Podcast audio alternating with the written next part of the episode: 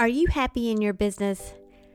Now, I have had my share of emotional ups and downs in my 20 years of being a solo entrepreneur coach, and the patterns I've seen in myself and in my clients is that those downs are usually when I was personally feeling unfulfilled. Sometimes it was because a launch that flopped, and sometimes it was just life and had nothing to do with business. But those ups, oh boy, those are the times when I was feeling my most authentic and completely aligned to my purpose, or when I just felt like I was rocking that work life balance. I would be thinking, I could do this all day long and never feel tired. One of my loves is sharing what works for me and what has been working for my clients to achieve this very feeling full of passion, happiness, peace, and freedom. So I decided to create a private podcast for coaches. Maybe you just want to develop better communication skills that boosts engagement, leads to better results, and makes you feel like you're actually making a difference in the lives of the people you serve. Then you're invited too. We talk about this and more in the UBU private podcast for coaches. Whether you're a mentor, a parent, or run a client focused business, coaching skills benefit everyone and anyone who wants to communicate in a way that builds relationships. Fall in love with your life and business again. Click the link in the show notes for your invitation to join us right now. Then come back and enjoy this episode. So, this episode turned out to not be what I had exactly intended it to be. So, before I went downstairs, I already had an idea for the content I'd planned to share today, and then I saw a quote. And one thought led to another, and it turned into this. But if you've ever been hard on yourself or been disappointed in other people, then today's episode will give you some hope.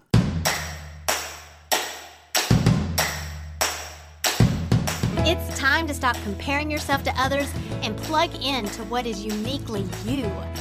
Welcome to Unbox Your Personality, the podcast for coaches, parents, and mentors like you who understand that your happiness makes you more effective at what you do, bringing out the best in others. I'm Jen Higgins, personality strategist and Enneagram fluff remover. Get laser focused on who you are and who you aren't so you're free to make the impact you were born to make and have fun doing it. Your personality is your business. So let's get down to business. Welcome back. It's my birthday month, and I'm so excited because this weekend I'm going on a birthday trip. Uh, it's with my family, and they are actually doing all the planning, and all I have to do is just show up, and I'm so excited about it. The only thing that would have made it better if it was just a complete surprise. That would have been fun. But when this episode airs, I should be headed back home and decompressing and getting ready to wake up to another 29th birthday on Monday morning. That would be March 29th. Get it? The 29th is my birthday and I'll be 29 forever. Yeah, I kind of stopped counting. But my birthday got me thinking about astrology. Your sign or zodiac symbol is another way that people define their personality. Mine is Aries, by the way. So, do you believe in astrology and horoscopes? Do you read your horoscope? I'm not particularly well versed in astrology, so if you know anyone that can enlighten me, please send them my way. I'll put my email in the show notes so that you can send that to them or send them the link to this episode. I would be grateful for that. But meanwhile, I can give you my current opinion of them and the aha that I had today. So here's what I believe I believe that there are celestial bodies in the sky. And I also believe in the science of gravitational pulls and magnetic forces that hold the stars and the sun and the moons and the planets in their positions in the sky, in the universe. And likewise, I believe that our physical bodies, our human bodies, are affected by our positioning and the, invisible vectors and the energy that is around us. And just a very simple example, so you, you don't find me too woo woo, is the sun versus the shade. If I stand in the sun, my body is going to be affected by the warmth. I'll probably start to sweat. Depending on if I want to sweat, I might be cranky, or if I was cold, I, it might make me warm um, and, and give me energy itself. But if I'm in the shade, likewise, I'm not gonna, the sun's still there, the energy's still there, but because of my positioning, I'm not gonna be able to feel it. And that will affect me as well. Because our body, whatever, whatever affects our bodies, also affects our minds and our emotions. So, with all of that, I can justifiably deduce that yes, astrology can affect human behavior. And that is I didn't look up the definition, but that's my understanding of astrology is the study of um, the heavenly bodies and how it affects our human behavior. So now what about horoscopes? Do you believe in them or do you think they're hogwash? Now here's how I view it. Horoscopes are just a prediction. And predictions are a great way to box ourselves in. But is it good to be able to predict ourselves even if predictions are boxing? Am I getting a little controversial here? I'm not sure, but let me tell you what happened to me today. My husband Terry, he teaches statistics. And I went downstairs today just to ask him a random question about these bowls that I wanted to buy online. And he he had his Zoom up, he was ready to teach, and I went down there really quickly and I just shoved my phone in his face and said, No, should I get these bowls? And he's reading the specs. And as he was reading them, I saw this quote on his presentation slide that he had up for his regression class today. And the quote says, All models are wrong, but some are useful. And as I started walking back up the basement stairs, about to record this episode, I originally thought I was going to be talking about your sign, your zodiac sign, and your physical body and how it can affect your wellness. Now, I can circle back around to that in a later episode if that interests you. But this quote got me thinking.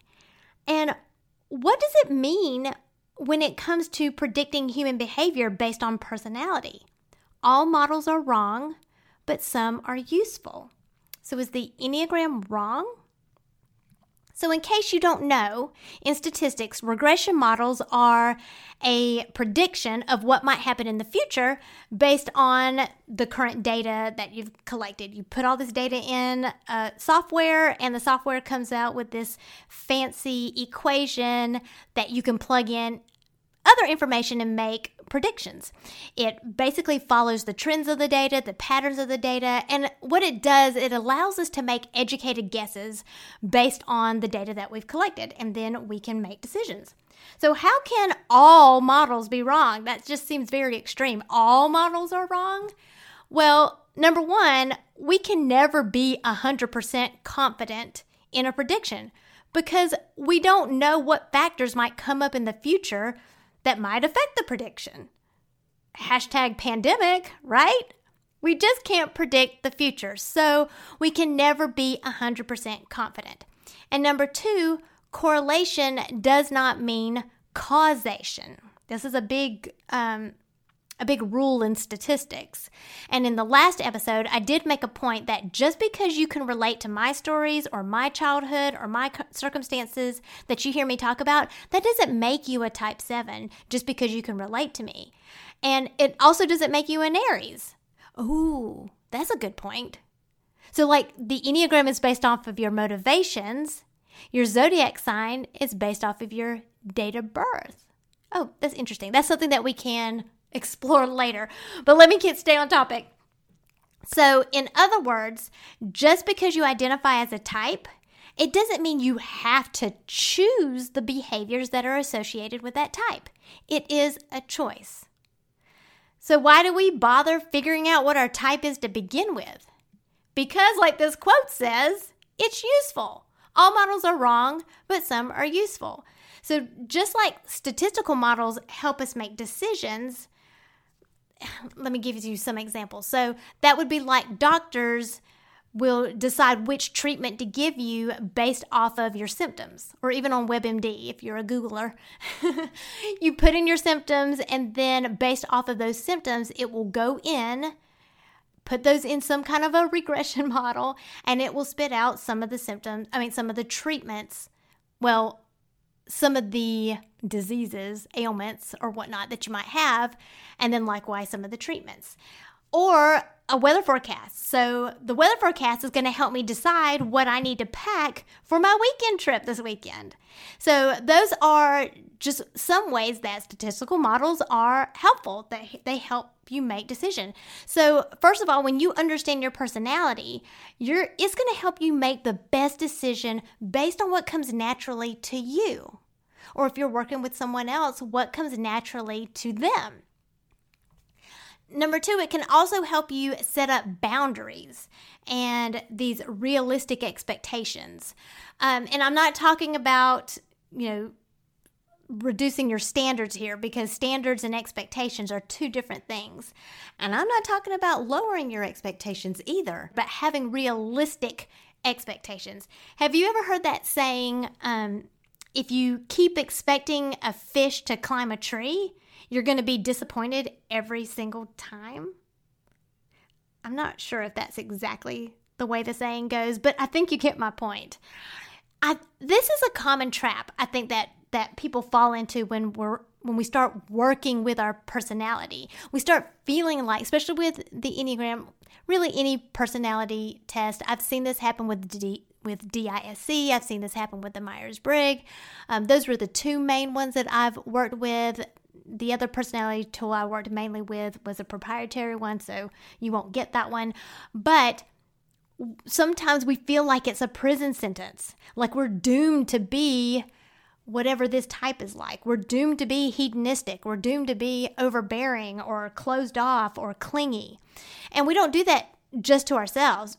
Well, some of us are pretty generous with ourselves and, and our own personal growth, but we might look at other people that way and sentence others to their eternal doom of their personality type. But we would never say that the fish is doomed to be a fish. So, if we think about your Enneagram type as a statistical model, a prediction of your pattern of behaviors, if your default behaviors, this is your pattern if it, you're left to its own devices, if your subconscious is left to its own devices, then we can't be surprised by some of our behaviors. And we can't be surprised by other people's behaviors. So don't be surprised when the eight in your life shows controlling behaviors or passion. He's probably just being protective. Or if the five in your life starts intellectualizing everything that you say. She's probably processing that information. It's not a jab at you, it's not criticism, it's a processing. And if this is you, don't be surprised if it's you as well. If you're a nine, don't be surprised when your partner asks you to do something and you immediately meet it with resistance. You're probably just rerouting your plans in your head to accommodate this new idea, this new task. And I can say for myself as a seven, I am 95% confident that if I have nothing to do, I'm going to get antsy and I'm going to go find something to do or multiple things to do. But there's always that 5% chance that I will choose to have peace and freedom in the rest instead. That I will be still and rest and feel peaceful. And having a model reminds us that there can be outliers. Those are the outliers behaviors that we choose, those healthy ones. So maybe you read your horoscope and maybe you don't. But either way, you know it's not going to be 100% true. But most of the time, it brings something to your attention or maybe you can make a connection to your, your current circumstances that gives you a new outlook, a new perspective, an aha moment. Now, if that column is predicting an event, then you can probably move on. That's not real. But if it's talking about your emotions or your thoughts or your responses to an event, then maybe it might be worth the introspection. And the Enneagram can be used in the same way. When you understand the predictive patterns of your behaviors for your type, of course, it's not going to be true 100% of the time, but it will bring something to your attention. It's going to help you make a connection to something that's happening right now, and it's going to help you work through it. So, to recap, if you use the Enneagram as a model, it can be useful because, first of all, you can make decisions that are going to be more natural to you, more organic to you, and reduce stress. Number two, you can create boundaries and realistic expectations around behaviors, which is very important because behaviors aren't always predictable. But when they are, because you understand the type, you can set up those boundaries you can reduce disappointments because there won't be any surprises. There won't be any drama, right? We'll know exactly what is common or default for a type. And to that same point, because we have these outliers, it gives you hope and possibilities that I don't have to be doomed to the stereotypical behaviors of a type. Because here's what I know I know that anything is possible if you believe it is. And in that moment, in that healthy moment, we're able to adapt. We're able to regain perspective and not be triggered by the unexpected. And in that healthy moment, we can also see the potential of breaking unhealthy patterns. And that's what gives us hope and that power of possibilities. And that's what I mean by unboxing yourself. Because when you unbox yourself, you unleash your power. Thank you for listening, subscribing, and reviewing the Unbox Your Personality podcast. To learn more about yourself, go to powercoachjen.com. Find out how you are different so you can make your difference.